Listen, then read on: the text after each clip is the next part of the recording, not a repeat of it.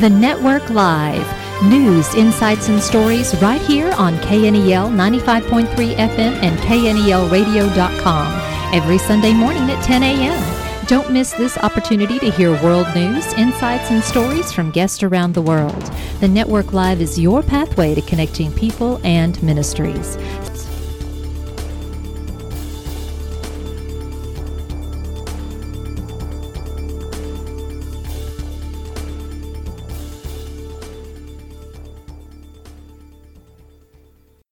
Morning and welcome to the Network Live. I'm your host, Debbie Rule.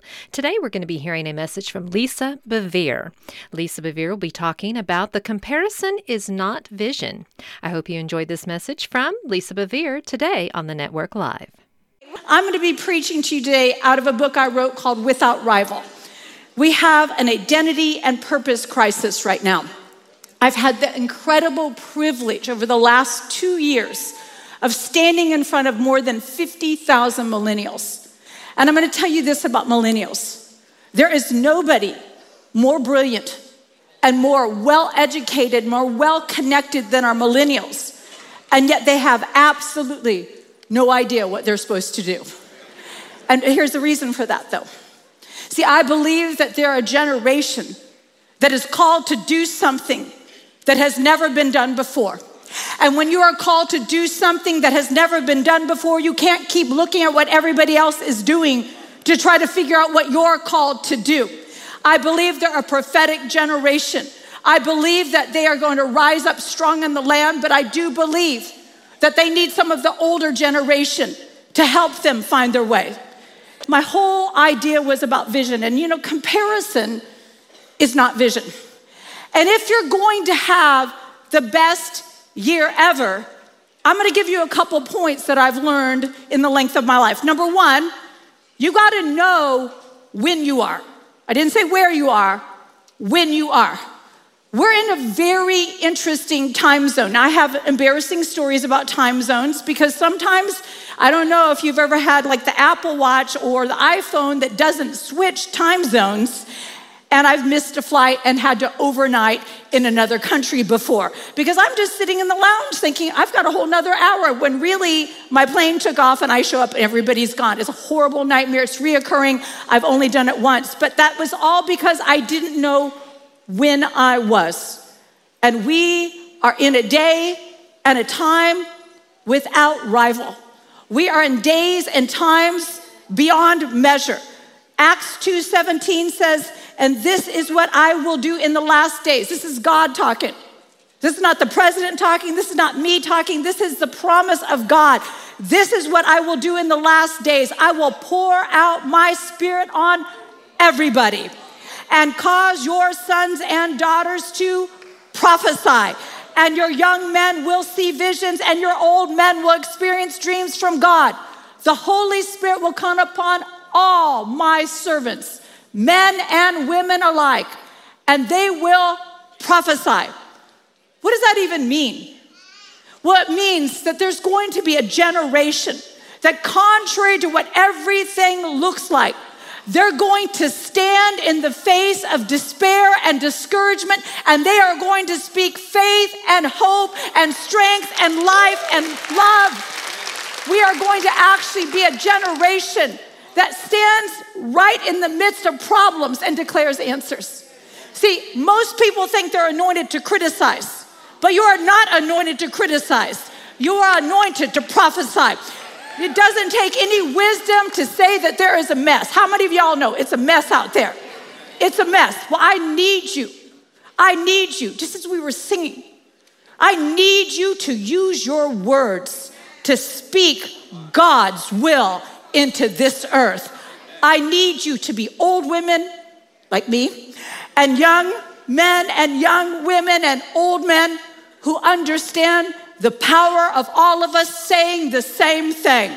We are going to declare God's promises into the future, not our reality, because the reality is this story is going to change. And God wins in the end, and there is overwhelming triumph, and God is going to do something where He begins to distinguish His people with righteousness and strength and His glory and His power. Because I believe that what I see in here is not what I see out there. And so until I see what I see in here is what I see out there, I'm gonna prophesy. I'm gonna prophesy. I'm not gonna allow nonsense to be the heritage of my grandbabies. I'm serious. We got to know when we are. We are a people that God wants us to speak so that none of our words fall to the ground unfulfilled with God's promise and His power. So, number one, you got to know when you are. We are last days people. Number two, you got to know who you are. You got to know who you are. We have a whole generation of people trying to figure out what they're called to do when they don't know who they are. And when you don't know who you are, it's impossible to figure out what you should be doing. But you don't find out who you are in the presence of people. You find out who you are in the presence of God. And so we have a generation that is being inundated and overwhelmed by the presence of people. And I'm not even talking about physical people, I'm talking about social media presence, constantly inundated with opinions and the presence of people where they can no longer have an overwhelming sense of the presence of God. We need a generation to get into the presence of God because in the presence of God, God will call you forth by name.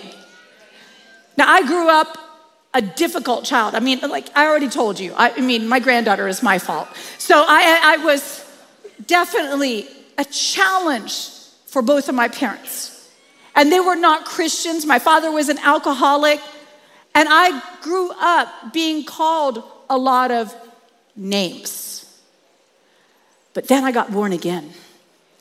And God began to call me forth in the likeness of not the name I had been or even the name I was, but the name I one day would be. He began to call me forth in destiny and strength. He began to speak things that made no sense about me whatsoever. God wants to call you forth by your destiny. God wants to shift things for you. He needs you to know who you are. When I wrote Without Rival, it was actually all in response to another jet lag moment. I had traveled home from South Korea and we had gone so quick it was carry on only. I mean it was like there and back. And and i remember i was working on my book girls with swords when i fell asleep at my laptop. And i woke up eight pages later of the letter t. And i was like i think i just better shut this down. And so i grabbed my dog and was laying down to go to sleep and i heard god say something to me. He said i do not love my children equally I sat up and I thought, did I bring home a blasphemy spirit from South Korea? God, you have to love us all the same or it wouldn't be fair.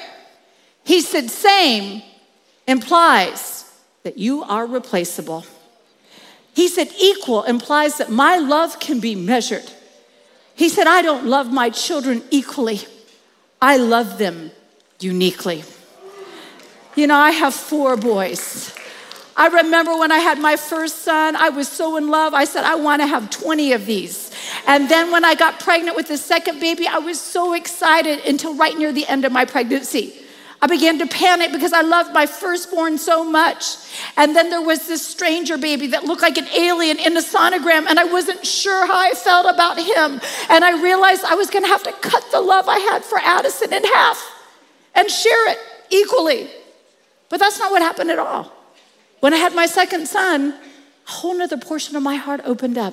And the things that I loved about Austin were very different than the things I loved about Addison. And the things I love about Alec are very different than the things I love about the other boys and the things I love about Arden.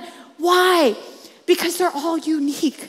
Do you know that each and every one of us are woven to express God's love in this earth? We are uniquely loved. It is not cut into little pieces. There is a unique crafting on your life. And if you are going to have the best year ever, you are going to have to be the best you ever. You can no longer try to be everybody else. Matthew 16, 13, I'm gonna read it out of the message says, When Jesus arrived in the villages of Caesarea Philippi, he asked his disciples, What are people saying about who the Son of Man is? They replied, Some think he is John the Baptizer, some say Elijah, some Jeremiah, or one of the other prophets. He pressed them, And how about you? Who do you say I am? Simon Peter said, You're the Christ, the Messiah, the Son of the living God. Jesus came back and said, God bless you, Simon, son of Jonah. You didn't get that answer out of a podcast or off of Twitter. My Father in heaven, God Himself, let you in on the secret of who I really am. And now I am going to tell you who you are, really are. You're Peter, a rock. I want to tell you something. When you have a revelation of who God really is, then you're in His presence and He begins to tell you who you really are.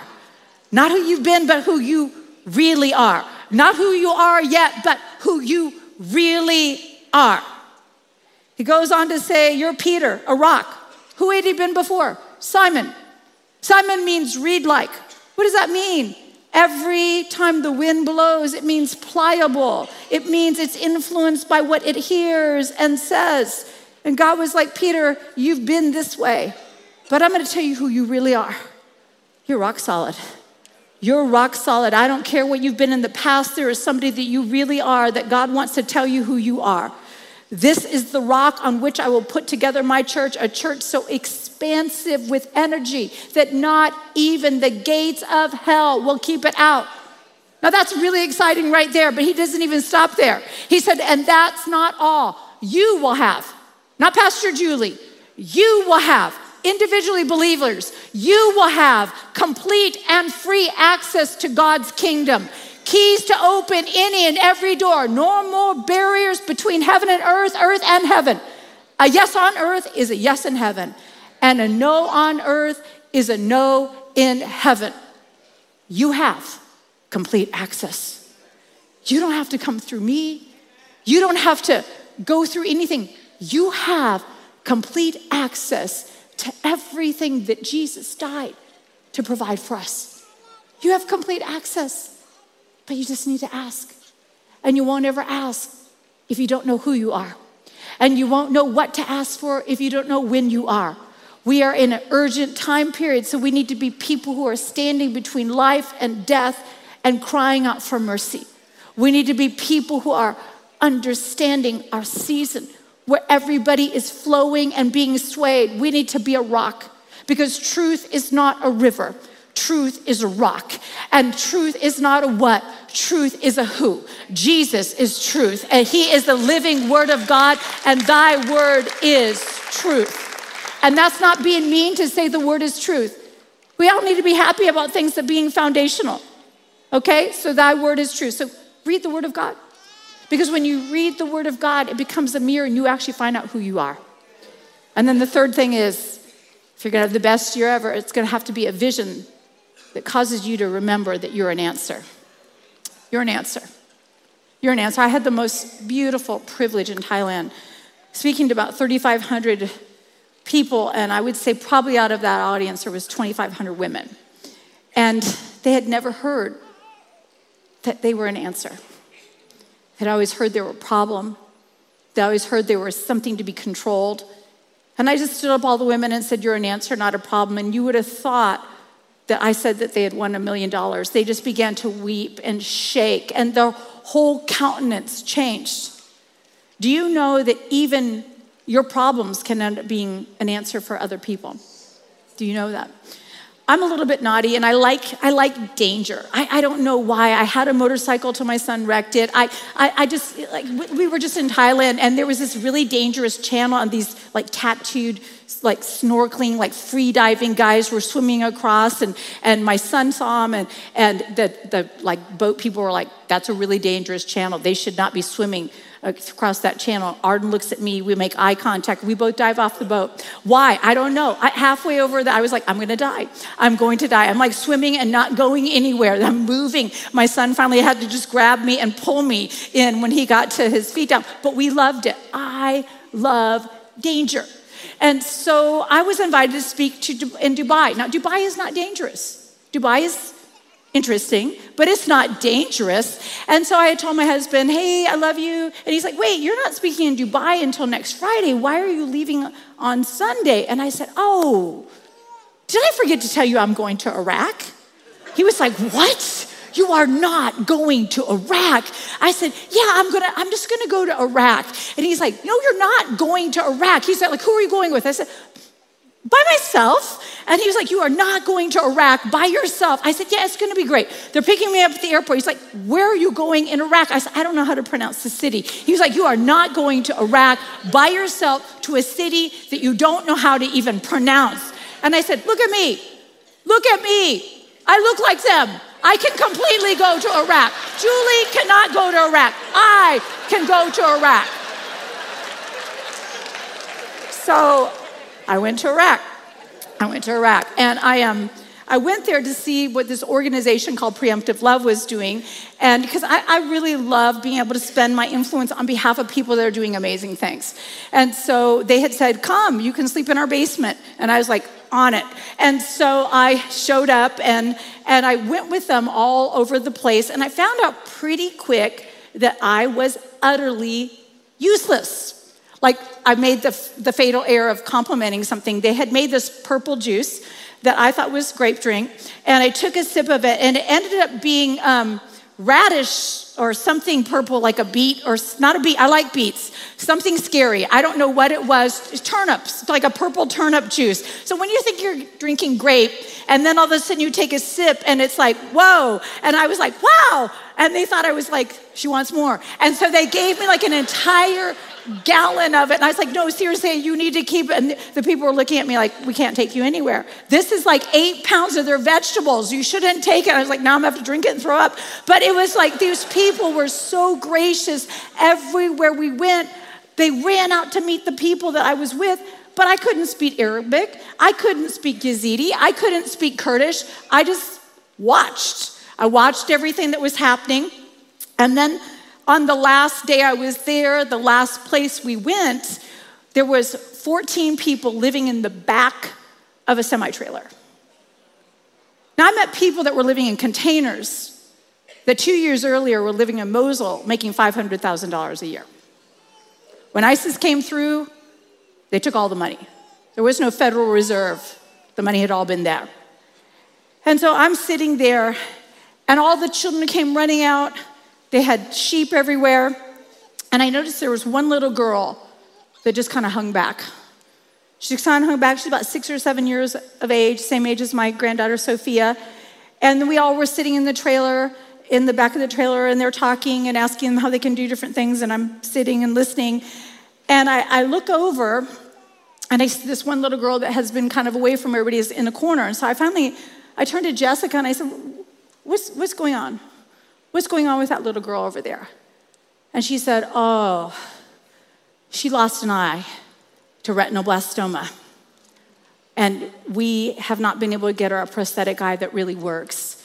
And she's in a lot of like uncomfortableness. And I said, You bring that baby girl over here right now. And I put this little girl on my lap. Her name is Sarah. And I said, Sarah, I've lost my eye at the same age as you to the same cancer tumor. I tried to close her eye, and it was an adult prosthetic eye, so it would not even close. Arden, can you put up the little before picture? Okay, this is me in Iraq with Sarah. Look at her little face. She's like, Why am I on a strange American person's lap? I don't want to be with this person, and now they're taking a picture of me. I mean, she's like, What in the world? And so I spent a sleepless night thinking about her. And I couldn't bring back her dad, who had been killed by ISIS. I didn't get to talk to her mom when I was there, but I thought I can go back to the United States of America and I can get that girl a good false eye that will actually close. And so I came back, and I've got a picture of Sarah afterwards. I came back to the US and connected with her, and there she is. And her whole countenance completely changed. And you know, when I was sitting with her, I showed her pictures of my family. And I said, Sarah, you know what? You can dream. Sarah, you can have kids one day. Sarah, you can be loved. And I remember she kept like touching my face and kind of like not believing me that my eye was fake, which it is. If anybody wants to touch it afterwards, you can. I'll close it. But but she was she was so excited to find out that she was not alone. There's something so powerful about knowing you're not isolated, and yet somebody's on the other side of it and they've seen the answer. I, I, have another picture, but I didn't bring it. But we sent all the those little girls, Lizzie the Lioness book in Iraq, and so they're like running around, roaring and being courageous, and understanding that the most brave thing you can do is ask for help. But here's the thing I want to read this scripture to you because this is what we're seeing evident in 2 Peter 1 3 through 5. It says, Everything, everything that goes into a life of pleasing God has been miraculously given to us by getting to know and pers- know personally and intimately the one who invited us to God. The best invitation we've ever received. We were also given absolutely terrific promises to pass on to you. Your tickets to participation in the life of God after you turned your back on a world corrupted by lust. So don't lose a minute in building on what you've been given. You have been given everything. Not just everything, but absolutely everything that you need to have the best year ever. Everything that you need in the promises of God. These are miraculous promises of God. These are not like, eh, it's okay, like whatever the worst seat in the house might be. These are the absolute miraculous provision of God. And each of us have been given everything, everything that we need to live a life that pleases God. Pleases God. Pleasing God, so much of that is actually being everything that God created us to be. He weaves each of us with dreams and wonders and hopes. And when we are fully alive to His promise in us, then He is seen through us. So, you're an answer, not a problem. Next step to having the best year ever is you need to write it down. You need to write it down. You know, there's so many ideas and things that the Holy Spirit has whispered to me, maybe in the middle of the night or as I'm waking up, that I think I'm going to remember later, and I forget it. And there'll have been beautiful things, and I'll think, oh, I'll, I don't, it's, it's gone. But when you write something down, you honor it with weight. You say, that's, that's valuable to me. You know, I, I, I have handwriting that looks like I might be a terrorist, uh, but, but I mean, it's like a scrawl, like I'm threatening people when I write them notes. But, but the truth is, I still value handwritten notes more than I do text messages. When somebody takes the time to write something down, it has a different meaning.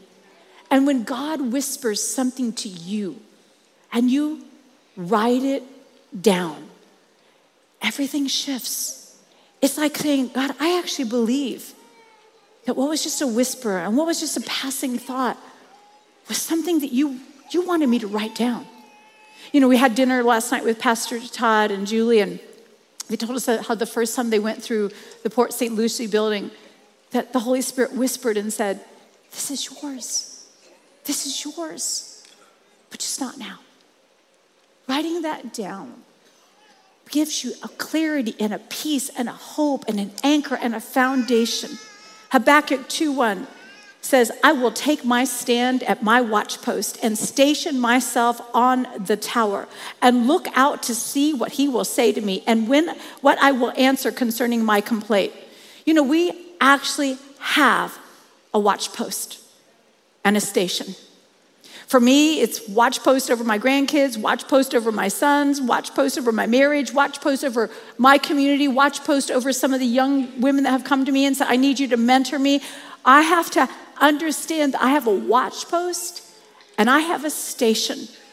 And I have this ability to climb a tower. I love this idea of climbing a tower because you get an aerial view.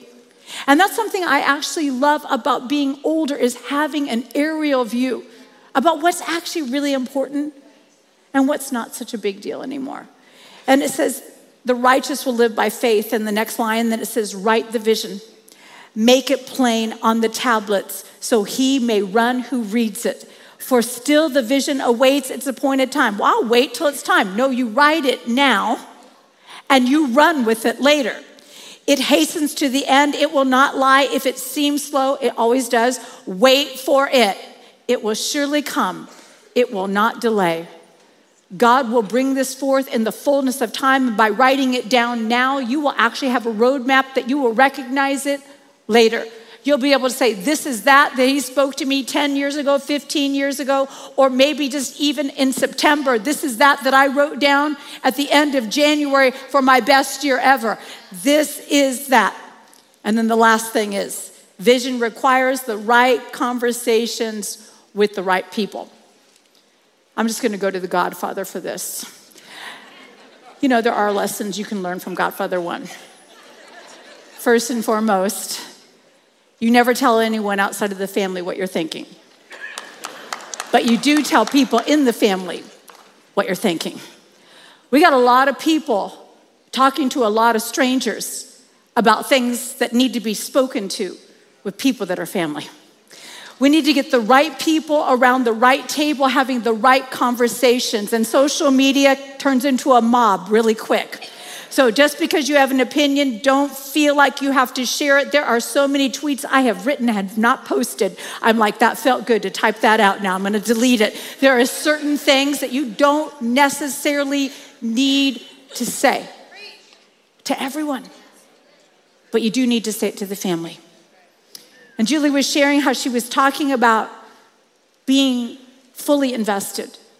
Fully invested means you have hard conversations. Fully invested means I'm going to care enough to talk to you about some stuff. And then the second lesson from the Godfather never go against the family. Does the church need to change? Does she need to grow? Absolutely.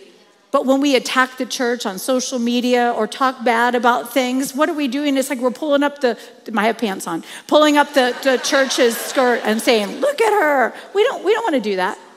We don't want to do that. We, we want to wash her with the water of the word.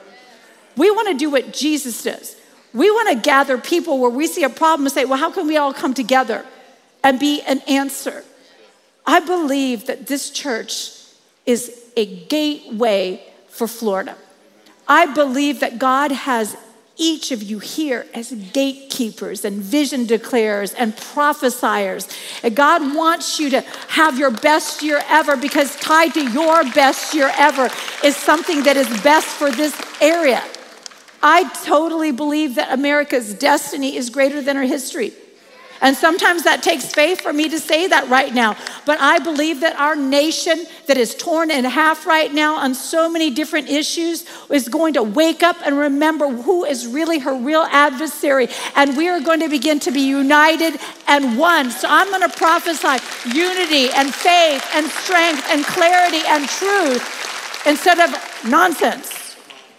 Uh, C.S. Lewis said in his book, The Weight of Glory, it's one of my favorite quotes. It says, If we, and that needs to be all of us, consider, and I need you, if this is going to be the best year, to actually consider the unblushing promises of reward promised in the Gospels, it would seem that our Lord finds our desires not too strong, but too weak.